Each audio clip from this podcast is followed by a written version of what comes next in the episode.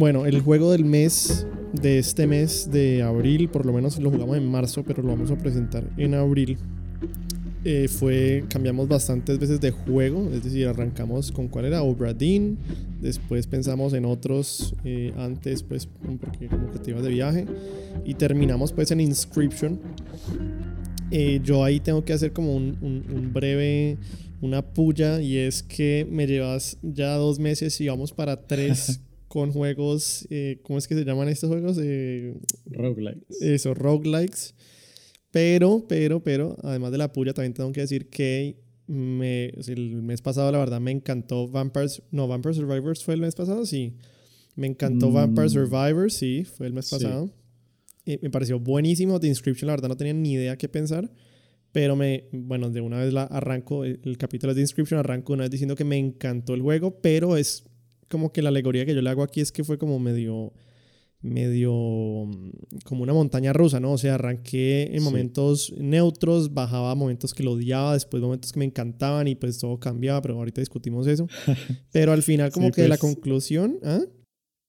No, no, que tus notas, donde tenemos nuestras notas, sí, pues me dio mucha risa. Incluso yo le dije a Paula como, mira la primera tots la primera como tus pensamientos iniciales y es como el juego es muy puto.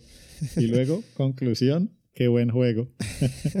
sí, sí, sí, sí, porque, porque sí, la verdad fue como medio, medio montaña rusa porque, y además eso lo, lo discutimos ahora, pero el juego es muy, pues tiene cambios muy drásticos. Eh, y, bueno, eh, eh, en conclusión me gustó muchísimo el juego, muchísimo, muchísimo. Y de hecho, como te digo, yo no soy de, o pensaría pues, ahorita estoy reconsiderando, pero no soy mucho de roguelikes. Eh, pero, pero pues no sé, me, me, he puesto a pensar en otras cosas que tal vez antes no había pensado. Entonces, si querés, pues arranquemos de una vez como, como ya de lleno con Inscription. Si querés describir vos un poco qué es Inscription para los que no lo conocen. Uf, Inscription es muchas cosas. es muchas cosas, eh, Pero digamos que la parte inicial y creo que la forma en la que te la venden es un roguelike deck builder, o sea que vas armando tu deck a medida que vas pasando el, el, el juego, que tiene ciertos elementos de, de un escape room, ¿no? Sí, no había pensado en eso, pero sí.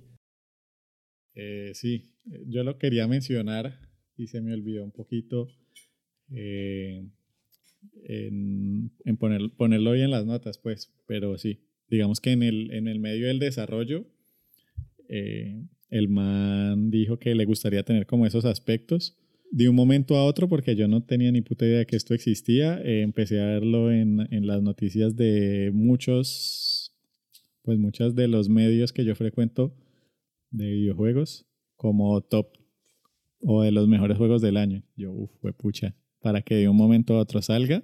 Claro que bueno, siento que con los índices mucho así, ¿no? Porque yo antes de haber visto a Vampire Survivors que estuvo en el año pasado, Sí, uno no tenía mejores juegos, tampoco ni puta idea que era eso. Pero, pero cuando vos viste Inscription por primera vez y las foticos y eso, porque yo también había visto videos de gente que lo recomendaba mucho, ¿a vos te llamaba la atención probarlo? ¿O, o por qué llegaste, o sea, como que por qué llegaste al momento de decir como, bueno, quiero jugar uno de estos juegos, es el juego que yo voy a escoger para los 12 juegos del año?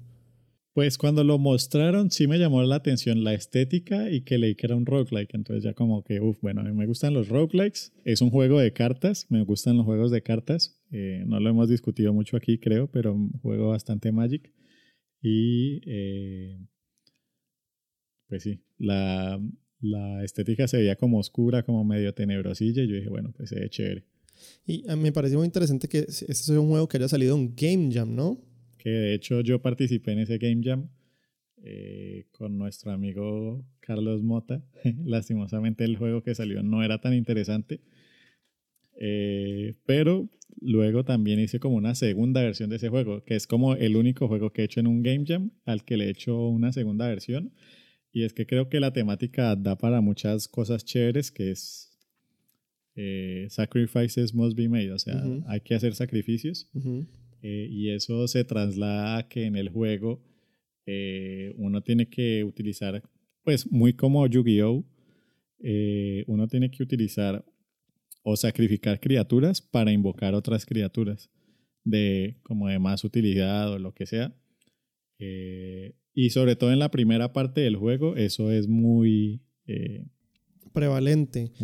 exacto. porque, porque yo ahorita me pongo a pensar, el juego, bueno, esto obviamente va a tener spoilers, pues para los que no lo han jugado, les recomendamos mucho que paren de escucharlo porque honestamente si es un juego, yo voy a decir dos cosas. Uno, que es un juego que recomiendo ir con ojos cerrados y van a pasar cosas que uno como que no le cuadran y por qué esto y por qué y como que...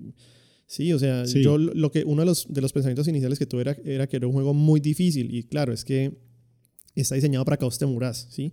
Eh, claro, puede una persona pasárselo de primerazo, pero ese no es también el punto final. El punto final es que te muras y encontrás cosas nuevas. Y te morís y encontrás nuevas cartas y te morís y te morís. Entonces, también como que lo primero es, pues vayan con ojos cerrados. Y lo segundo que sí quiero mencionar es que en últimas, cuando se sientan muy frustrados, porque yo sí me sentí frustrado en varias partes, y eso es alguna una crítica que tengo del juego, es que no, pues no es lineal, pero también como que no te da muchas pistas a veces de, bueno, ¿qué, ¿qué tengo que hacer? Y entonces, a veces, para evitar esa frustración, yo sí recomendaría, no sé vos qué opines, pero busquen una guía. Y, no le veo nada de malo pues, en, ese sentido. No, no. De hecho, pues yo lo, lo hice en la segunda parte porque me hice mi deck. Eh, bueno, digamos que en la segunda parte, sin, tener sin querer dar muchos spoilers, eh, para el que sigue escuchando, eh, uno entra en, una forma en un formato que es como muy... Game Boy. Sí, muy Game Boy y muy eh, el juego de TCG de Pokémon. Que, pues, los que alguna vez lo hayan jugado, creo que vos me dijiste que no lo habías jugado. No, no lo he Es similar a Pokémon, pero uno no camina tanto entre los gimnasios, ¿no? Entonces, uno solamente como que mueve el personaje por el mapa, va a los gimnasios puntualmente, o sea, como que no hay mucho mundo por recorrer y se enfrenta a los entrenadores del gimnasio y ya obtiene como sus medallas. Entonces es muy similar en ese sentido y te dan las cartas que originalmente habías utilizado más otras más otras cuantas, o sea, que utilizan unas mecánicas muy diferentes. Entonces yo pues bueno, eh, voy a experimentar con otra nueva y muy, digamos, muy headstrong, muy... ¿Qué quieres decir? Muy set, pues que es muy obstinado dije, bueno, armo solamente con las cartas de esta mecánica y con este debo poderme hacer un deck para ganar. Y eventualmente llegué a un punto donde vencí a dos y vencí como algunos sub, sí, no sé, como los eh, henchmen de los líderes, pero no pude vencer a uno de los líderes con mi deck chamba armado, entonces dije como, ay no, no le voy a quemar más tiempo. O sea, como que ya llegué a ese punto en muchos juegos donde digo como, bueno, si ya le estoy quemando más de X tiempo, mejor veo una guía, me la paso rápido y, y avanzó a otras partes más interesantes, exacto. Porque sí, a mí, a mí también me pasó similar, como que en partes que yo ya, como, ay no, por ahí, bueno, hablemos entonces, el juego tiene tres partes, ya se ven en spoilers full, la primera parte pues es muy, como dijiste, escape room, como una estética súper tenebrosa, pues así. La segunda parte de repente cambia todo y ves como si uno estuviera jugando un juego de Game Boy, que es cero miedoso, la verdad, la segunda parte.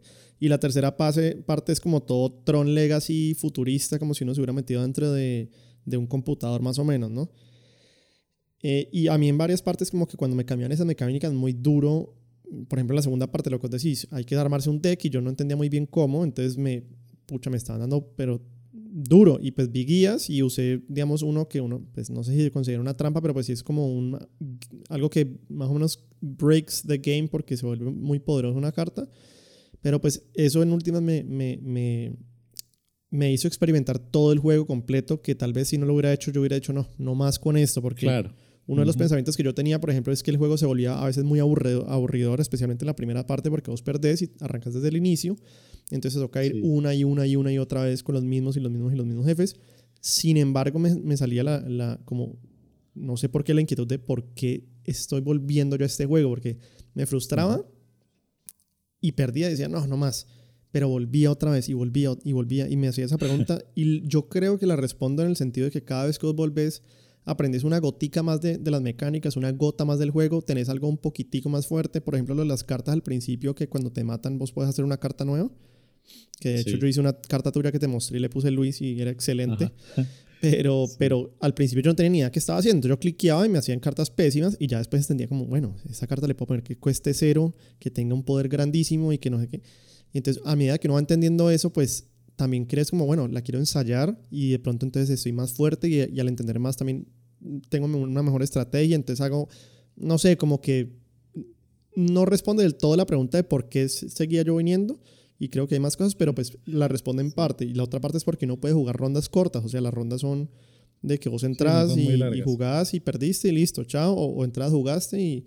Pero es como una, una vaina que no es muy lo que decíamos en, en, en estos meses de un Assassin's Creed, que, que vos para sentir que tuviste una experiencia completa con el juego tenés que pasar tal vez más de una hora mínimo como para hacer un quest. En este caso no, no es un juego así, pues. Sí, ya, ya encontraste el verdadero significado de los roguelikes. Sí, puede ser, puede ser, pero pues, o sea, algo que me, me, está pasando con esto que me está haciendo jugar a, la, a las malas es que estoy reconsiderando juegos del pasado que no me gustaron, porque tal vez, bueno, ya con este nuevo thought process digo como, bueno, tal vez puedo volver a ensayar este juego y este juego y este juego. Pero igualmente también siento que, no sé si es porque son juegos más nuevos o, o algo, pero siento que este tipo de juegos como Vampire Survivors, como este, tienen un, un sistema como de, de progresión un poco más, no sé si se puede llamar progresión, pero de, que lo que te digo, que te ayuda a vos sentirte un poquito más fuerte y más knowledgeable con cada vez que jugás. Porque yo en estas escribí como se vuelve aburrido la repetidera de la repetición si uno encuentra un avance. Y eso pasaba mucho, siento yo, en la primera parte. Pero por ejemplo en la tercera parte yo apenas entendí las mecánicas, ya mejor dicho, como te dije, al principio la odié la tercera parte y al final dije es mi parte favorita de todo el juego. No sé vos qué opinaste de cada una de las secciones. Eh, sí, pues a ver, para mí la, la primera fue la, la, que más me gustó, más que nada por la mecánica eh, y porque va, es más roguelike, ¿no? El, la tercera parte es como te morís y te lleva hasta un checkpoint. Entonces ya no, los stakes no son como tan altos. No, son cero altos, la verdad, son cero altos. Sí, pero bueno, como que es bien en el sentido que de pronto ya uno está mamado del, del morir y volverse a empezar. Y siento que en ese sentido el juego la sabe aprovechar bien. Sí. Como no, no, no haciendo el over extend, extension de los juegos, pues no sé, tradicionales, como de que, sí, bueno, sí, pues, sí. es, senti nos sentimos obligados a darte X horas de contenido, sino que es como, bueno, ya, llevamos mucho tiempo aquí, realmente esto no hay nada más que sacarle jugo, pasemos a otra cosa diferente. Sí, y, y, también que se volcan, se volcan, se dice, bueno, se vuelcan a que uno no se los vuelcan, disfrute, ajá, porque, porque en la primera parte la mecánica principal es la de sacrificar eh, criaturas para meter nuevas, por ejemplo. Eh, pero en la última parte esa mecánica desaparece. Vos ya podés sacrificar criaturas, pero no es lo principal, sino que vos tenés una, un, un met, como un metro de energía que cada ronda te da. ¿Qué, qué, qué juego usa eso? Es como sí, Hearthstone. Hearthstone eso, eso, como Hearthstone, ah, sí, sí, como, o como si en Magic a vos te pusieran la carta del, de la tierra automáticamente, te diera una carta nueva cada turno. cada turno. Sí. Entonces, cada turno vos esperas y puedes mandar criaturas más fuertes y más fuertes y más fuertes. Entonces, no sé, me parece que juegan chévere con... Eh, yo por ahí también puse que, que ese juego es como una amalgamia de muchas, muchas, muchas cosas. De juegos, obviamente, de escape sí. rooms, eh, de juegos de cartas, de... Me recordó muchísimo por las secciones, porque este es, este es un juego adentro de un juego dentro de un juego, ¿no? Uh -huh. sí. Es decir, eh, sí, ya estamos full en spoilers, pero sí, básicamente uno, pues eh, eh, este juego es un, un, juego que aparentemente una persona encontró abriendo pacas de, de cartas, de, obviamente todo es mentira, pero pues pacas de cartas y el juego aparentemente se llamaba Inscription, entonces hay un, como una historia detrás y el man va con una videocámara filmándose a un bosque, entonces yo decía, bueno, esto es que esto es Blair Witch Project, literal. Y había Ajá, partes que me acordaban mucho de Blair Witch Project, me acordaba muchísimo, ¿vos sabes qué es Creepypasta o no? Pues sé más o menos del concepto, pero nunca me he sentado a leer eso. La bueno, verdad no ha sido algo que me interese mucho. Bueno, pues son historias miedosas y, y, y la verdad... Sí, que nacen como del internet, ¿no? Sí, exacto, nacen del internet como en foros. Eh, y de hecho hay una serie de televisión que es muy buena, si son miedosos no te la veas, pero es, me ha parecido excelente y, y, casi nadie la conoce, que se llama Channel Zero. ¿Cómo así? ¿Ah? ¿Y vos te la viste? Yo me vi la primera. Me vi la primera, sí, pero, pero es primer, diferente. La, porque... ¿El primer episodio o la no, primera la temporada? primera temporada. Y me la vi. Ya. Soy bien miedoso, pero cuando juego, cuando veo una serie es diferente. En este caso es como ah. creepy. No sé, no sé cómo explicarte, pero es muy buena y es creepy as hell. Ya. O sea, honestamente, no he visto que mucha gente la mencione. Me parece Ajá. una muy, muy, muy, muy buena. Está? No sé dónde esté, te la puedo pasar, pero tiene. Y es como un American Horror Story que cada temporada es independiente de la, ante, de la anterior. Ya. Y lo que hacen es que cada sí. temporada es una historia de creepypasta del internet que ellos cogen, por lo general. Mm, sí. Entonces me acordó mucho de la temporada que me di, me acordó muchísimo, muchísimo, muchísimo de la primera temporada de esa serie que se llamaba Channel Zero, porque también era como de un canal de televisión que le pasaba a la gente que se lo veía cosas malas y bueno, creepy Ya. as hell. Y entonces me parece bacano porque empieza el juego así, tiene como cosas en la mitad súper raras. Y en últimas es como, pucha, como, no sé si decirlo, pero como un mindfuck de cosas diferentes que uno no se espera y al final me pareció como, uff, o sea, pesado. Y ahí como para aclarar lo- un creepypasta que es videojuego es Slenderman, ¿no? Exacto, Slenderman es un creepypasta que es de videojuego, sí, sí. Basado, exacto, basado en una historia de, de esas de foros, hicieron un videojuego del Slenderman. Este, no, no se inspiró en nada de eso, pero sí, pues me, me acuerda mucho a esos Sí, creepypastas. como la porque son- estética y todo eso. Ajá, porque es Exacto. muy creepy, me acuerda a Blair Witch Project, la verdad, sí, me, me gustó mucho, me gustó mucho. En cuanto a lo del impacto como del final, pues siento que para mí era muy eh, fácil de ver. eh, y como no soy tan de, de, de esto, de los creepypastas, como de pronto de teorías conspiranoicas y todo eso, que, que a vos sí te gusta un poco más el cuento, fue como, eh, pues o sea, chévere. Realmente me llamaba más la atención la historia eh, de los personajes como tal adentro del mismo videojuego. Ujú. Eh, ah, sí, genial, genial, genial. sí, es que tiene sí. muchas, por eso te digo, tiene muchas, Ujú. di- como es, Sí. tienen bastante profundidad. Y yo por eso te preguntaba una vez que cómo así que estos lo habían hecho en, en un Game Jam. Claro, seguramente el, el juego del Game Jam fue un concepto del concepto del concepto. Y después los manes pues construyeron todo lo que se convirtió pues este juego.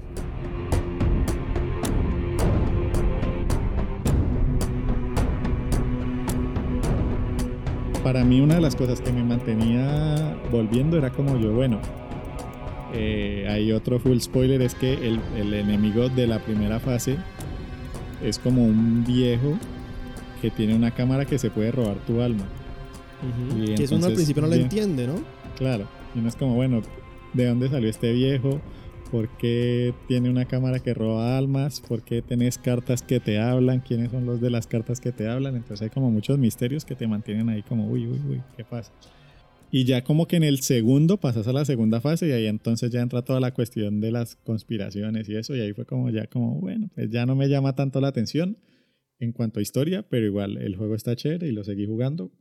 Y, y luego en la tercera parte como que desarrollan mejor los personajes y bueno, la, la- la parte del- de las conspiraciones también un poco. Eh, me gustó mucho el final adentro del juego, o sea, del juego sí, del sí, juego. sí. Sí, sí, sí, sí, sí. Sí, que todo empieza a destruir. Exacto, sí. Esa parte me pareció muy interesante. Y, no, y, y es que, que pena te interrumpo porque tenemos que necesariamente hablar de muchas de las mecánicas separadas del juego mismo que fueron, que me, que me parecieron bacanísimas. Y, y es, por ejemplo, o sea, lo, lo, lo que se llama el, el, el fourth wall break, ¿no? Que en español, ¿cómo se dice? Sí. Como el, el romper la Romper cuarta pared, ¿sí? Sí, sí. que, que es como cuando un personaje de televisión están hablando y de pronto son- le sonríen directamente a uno en la cámara, ¿no? Como a uno mismo. Y en este caso, pues habían muchos que me parece que los hicieron sutiles y muy bacanos porque yo la verdad no me los esperaba. Entonces, por ejemplo, una pelea con un jefe que, que, que para ganarle uno generalmente tiene que, digamos, cuando uno le pega al jefe con las cartas de uno, como Sí. que eso te genera como un peso en una balanza, ¿no? Que son dientes, creo, de hecho, bueno. En y en este sí. caso, ajá, en el primer acto, bueno, el punto es que en este caso para ese peso que es de la balanza, o sea, digamos la, la mecánica de la balanza se mantiene durante los tres actos, pero el punto es que en ese, en ese caso del jefe ya vos le pegas y no pasa nada, sino que lo que pasa es que el man se te abre como un, un display y es tu computador, y entonces te pide como, ve, subí un archivo aquí y entre más peso tenga el archivo, pues la Ujú. balanza va a bajar más. Y Entonces yo, yo, yo era como viendo mis archivos y no sé qué, y en un pedazo el man te dice como cuál es tu archivo favorito, entonces uno selecciona y es como, si perdés este, voy a eliminar el archivo, que yo no sé, pues no creo que puedan hacer eso, la verdad, No, pero no pues igual le pone más stakes, le pone más stakes a la Sí. cosa. Em, Creo que en, el compu- ¿Mm? en el computador es un poquito diferente, eh, ahora que lo mencionas, porque yo no siento que, o no recuerdo que haya habido un momento de eso, Porque me imagino que en el tuyo sí era un archivo como tal de tu computador. ¿no? Era un archivo de mi computador, o sea, yo subí un Ya. archivo de video que pesaba 4 gigas, entonces se volvió un bloque Ah. gigante y entonces eso le puso peso a la, a la balanza. Ya, no, en el mío, en, en mi caso no. Eran como archivos de un computador simulado. Ah, un, un, un computador simulado. Ah, entiendo. Ya, bueno, pues sí, experiencia diferente. Porque yo, pero yo, yo lo empecé a hundir y le mandé archivos pues no tan pesados. Y como que, bueno, no sé. Siento que esa parte está como medio mal programada en el Switch, que fue donde yo lo jugué. Pero bueno, o sea, como que bueno, sí, no pasa nada. Bueno, pero en el- chévere, para mí en sí. ese caso era, era un fourth wall break tenaz porque eran como mis archivos. Entonces, lo que te dije, uno escoge el archivo que uno supuestamente más más le importa. Entonces, te crea el archivo con el nombre. La carta es, el nombre del archivo y todo. Y te dice Sí. si esta carta se muere o si te gana, el archivo lo va a eliminar para siempre. Y es como, ¿what? Y, y, por ejemplo, en otro, pedazo que uno empieza a pelear contra los amigos de uno, en el, en el caso que arrancan a, a caer cartas con nombres de los amigos de uno, Sí. que en mi Y caso... con las se- fotos me- del perfil. la-. Ajá, las fotos del perfil de Steam, no sé en el Switch cómo será, las fotos del perfil de los amigos de Nintendo. Exacto, sí. Ya, entonces también como que es un resto de fourth wall breaks que me, me encantaron, la verdad, lo de subir la carta al internet que uno le puede mandar a alguien y que alguien te mande una carta, que son cosas que uno en últimas no se espera para nada. Y creo que eso desde el principio eh, está porque yo me acuerdo que yo recibí cartas de personajes inventados que no fueron inventados por mí. Ya, ya, ok, sí, puede ser, no, no sé, ahí sí no le he pensado, pero sí puede ser. Yo, pues a ver, eh, me acordé cómo se llama el, el- la primera temporada de la serie que te dije, Channel Zero, se llama eh, Candle Cove, se llama el, el show de miedo, que es un, un creepypasta, pues. Eh, de las críticas que tengo del juego, para mí es más que todo lo que te decía de que, de que siento que a veces uno sí se pierde y si entonces una persona no tiene la paciencia, por lo menos, o, o, o- o el orgullo de buscar una guía, porque yo me imagino a Carlos diciendo, no, buscaste una guía, no sos un true gamer, bra". Entonces, pues, pues, seguramente mucha gente dirá, no, ya, o sea, me aburrí, lo desinstalo y no lo juegan. Y entonces están perdiendo una experiencia muy buena. Y entonces, pues, yo digo, bueno, pues, eh, es como una, tal vez una crítica, que, que a veces está como muy abierta la cosa.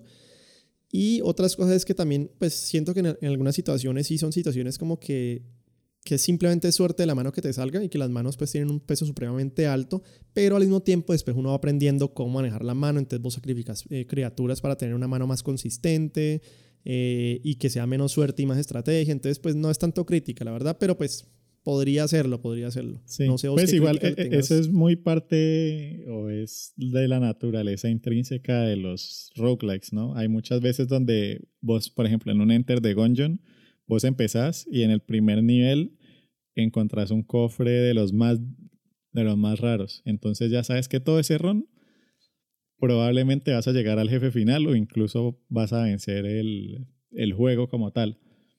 Entonces, pues es muy, o sea, uno como que se acostumbra. Y en los juegos de cartas también es muy, o sea, como que uno aprende a aceptar que pues está muy ligado a la suerte. Entonces, por ejemplo, a veces en Magic, puedes tener un deck de, no sé, 1500 dólares súper bueno, pero justo ese día el deck decidió que siempre que robabas cartas te, va- te iba a tirar tierras y te iba a tirar tierras, te iba a tirar tierras y entonces pues perdiste. No tanto como por tu falta de skill, sino porque la suerte no estaba con vos. Sí, sí, sí, pues sí, es, es- es que no, es que honestamente no le tengo muchas críticas, no sé vos qué crítica le tengas al juego. ¿Qué críticas le tengo al juego? Pues a ver, en el, el- el- el personaje, el villano como de la tercera fase, me pareció que tuvo un cambio un poco abrupto. Eh, no me gustó tanto el desarrollo. Porque eh, él aparece en la primera y como que sí se ve Como una que carta, es ¿no? como Él es una de las ajá. cartas. Sí, él es el, el primer, la primera carta parlante, el- el, Stout. Ajá, el Stout, ajá. Sí, que siempre se está quejando. Sí, Eh, soy yo. pero como para pasar, claro, pero pasar de, de quejándose a querer como destruir el universo, como que ya me pareció un poco extremo. Ya, ya, Eh, con la parte de esa historia. no me gustó. Sí, en esa parte no me gustó tanto. En la segunda fase siento que metieron muchas mecánicas al mismo tiempo. eh, y entonces uno como que no tiene el espacio para explorar las, las, tres, las cuatro. Ya, Eh, claro, porque son los sí. diferentes tipos de cartas y mecánicas y además de eso tenés que Sí. hacer deck building. Eso Sí. es verdad, eso es verdad. Es y además es una estética completamente diferente. Sí, es. A mí eso Sí. me pareció en general en ambos cambios. O sea, el cambio del segundo y del tercer acto, que son, pues, son cambios abruptos. Entonces, En el tercero, como te digo, fue abrupto y al principio lo odié, pero después entendí más las mecánicas porque era mucho más straightforward y me encantó. En el segundo acto, lo que vos decís, es muy overwhelming. Yo me, me quedé pues con el deck de cartas que uno ya conocía, las mecánicas que uno ya conocía, e ignoré por completo eh, las otras mecánicas hasta el final, final, final, final, que ya entendí un poco más lo de los lo de las gemas y todas esas vainas, pues. ¿Vos jugaste, ¿vos jugaste Ghost Story? No, no lo he jugado. ¿En el Nintendo Switch? Bueno, es que me, acordé, me, acordó un poco la, la estética, del, la estética de la segunda parte de Ghost Story, si alguna vez lo jugás, pues. Sí, yo lo he visto. O sea, lo he visto, no, lo he visto, pero no lo he jugado. Es entretenido, es entretenido. Sino que pues no me gusta tanto el, no me gusta el golf. y yo sé que no pues es tanto de golf, sino un RPG. Sí, sí, sí, entre comillas, sí. Como que ya por solo estar asociados con el golf, como que no me, no me mata mucho la idea de jugarlo. Pues me pareció chévere, además que lo que vos decís, o sea, tiene mucho de muchos juegos. Entonces, como que cada vez que veía yo como una medio referencia a otro, eh, pues me emocionaba. Entonces, por ejemplo, lo de que el, en la segunda fase básicamente es como Pokémon TCG, eh, me emocionó a pesar de que luego pues ya no me gustó tanto. Y en la última fase hay una parte donde básicamente se burla de Yu-Gi-Oh! No sé si vos alcanzaste a ver Yu-Gi-Oh! hasta la parte que tenían como los, los duelos. Bueno, eh, que vos peleas contra el bicho ese que es como una, un montón de matas verdes y te llega como un, una vaina de piedra y se te pone en la mano y ahí puedes poner las cartas. ¿En Yu-Gi-Oh? Eh, es, que yo no jugué Yu-Gi-Oh, pero bueno. No, no, no, es de la, del, del show como tal. Creo que bueno, pues vos no veías muñequitos tanto. No, no, bueno. Pero sí, eso me gustó. En general el gameplay me gustó bastante, como te lo dije, espero que saquen un, un Inscription 2 que con el final, pues como lo dejaron, siento que debería existir otro. Sí, sí. ¿Vos eh, jugaste el mod o no? ¿El, el Casey's mod lo jugaste? No, me dio pereza. ya, ya, ya, ya. Pues porque, igual vi que era básicamente el mismo primer juego, la primera fase, pero endless. endless sí, ah, con un pues". par de nuevas cartas, pero expande un poquito la historia también, lo que tengo entendido. ¿Ah, sí? De lo que tengo entendido, sí. Eh, pues no, la verdad probablemente no lo juegue porque ya como que, bueno, ya me lo pasé de suerte. Pero voy a ver si lo leo al respecto en internet. Y en últimas, ¿vos consideras que este juego en la historia tiene un peso significativo, no? Porque yo leí la explicación del final y honestamente siento que ya como que le meten mucha vaina y quiere hacer mucha cosa. Y entonces pues no solamente me enfoqué. ¿Mm? Sí. Eh, y hay como pues perdóname que te interrumpa. Sí, yo también sentía que le estaban metiendo ya como mucha vaina, entonces como lo que te dije, como que la parte del, del Fort Wall Breaking, eh, que a veces uno incluso escucha al, al man que encuentra el juego hablar. Atrás, sí. Como que, oh, need card o algo así. es como, eh, pues no me importa mucho, lo ignoré en su... En la mayoría de los casos, pues vi todos los videos del, de la camarita pero como que no le presté mucha atención. Entonces, pues, si me querés explicar algo al respecto, soy todo mm, No, no explicar nada, no. No, en general, pues el, final como que lo explican, entonces tiene que dar con un archivo de datos y en últimas, o sea, eso termina yéndose literalmente a que tiene que ver con un código con un nombre todo raro que supuestamente se obtuvo del cuerpo de Hitler. O sea, ah, yo, como te dije, ya es como, bueno, ya es demasiado. Se hubieran podido quedar en el juego mismo de una persona que encontró un juego y lo vuelven Blair Witch Project de que lo terminan, no sé. O sea, siento que ya le meten mucha cosa, pero igualmente también hay gente que le gusta mucho eso y de hecho hay grupos de Discord y todo de gente buscando porque a veces aparecen códigos en, en pantallas en los videos del man y todo eso, entonces gente buscando la lógica detrás y buscando el juego dentro del juego y los códigos dentro de los códigos. Entonces, pues es como, en últimas también es un, una medio gincana que la gente se ha puesto a buscarle ahí, eh, que la agrega para los que les gusten y a los que pues no les interesa, pues obviamente lo ignorarán. Pero, pero sí, honestamente me pareció un muy buen juego. Como para cerrar, me acuerda un poco de, de Link's Awakening en lo de destruir el mundo a punta de vencer los jefes. Pero, y, sí, lo que os dijiste, tiene referencia a muchos juegos. Es un muy buen juego, me gustó mucho. No pensé que me fuera a gustar tanto, la verdad, pero me gustó bastante. Le metí, de hecho, como 22 horas de juego. Y bueno, nada, pues no sé si tenés algo más para decir del juego, pues. Jueguen Inscription. jueguen Inscription, jueguen Inscription, jueguen Inscription. Sí, y, aún si creen que no les gusta, yo creo que hay que darle una oportunidad. Si se aburren en un momento dado, busquen la guía para pasar ese pedazo que los está estorbando y, sigan jugándolo. Sí, porque de hecho eso fue algo que yo te dije, ¿no?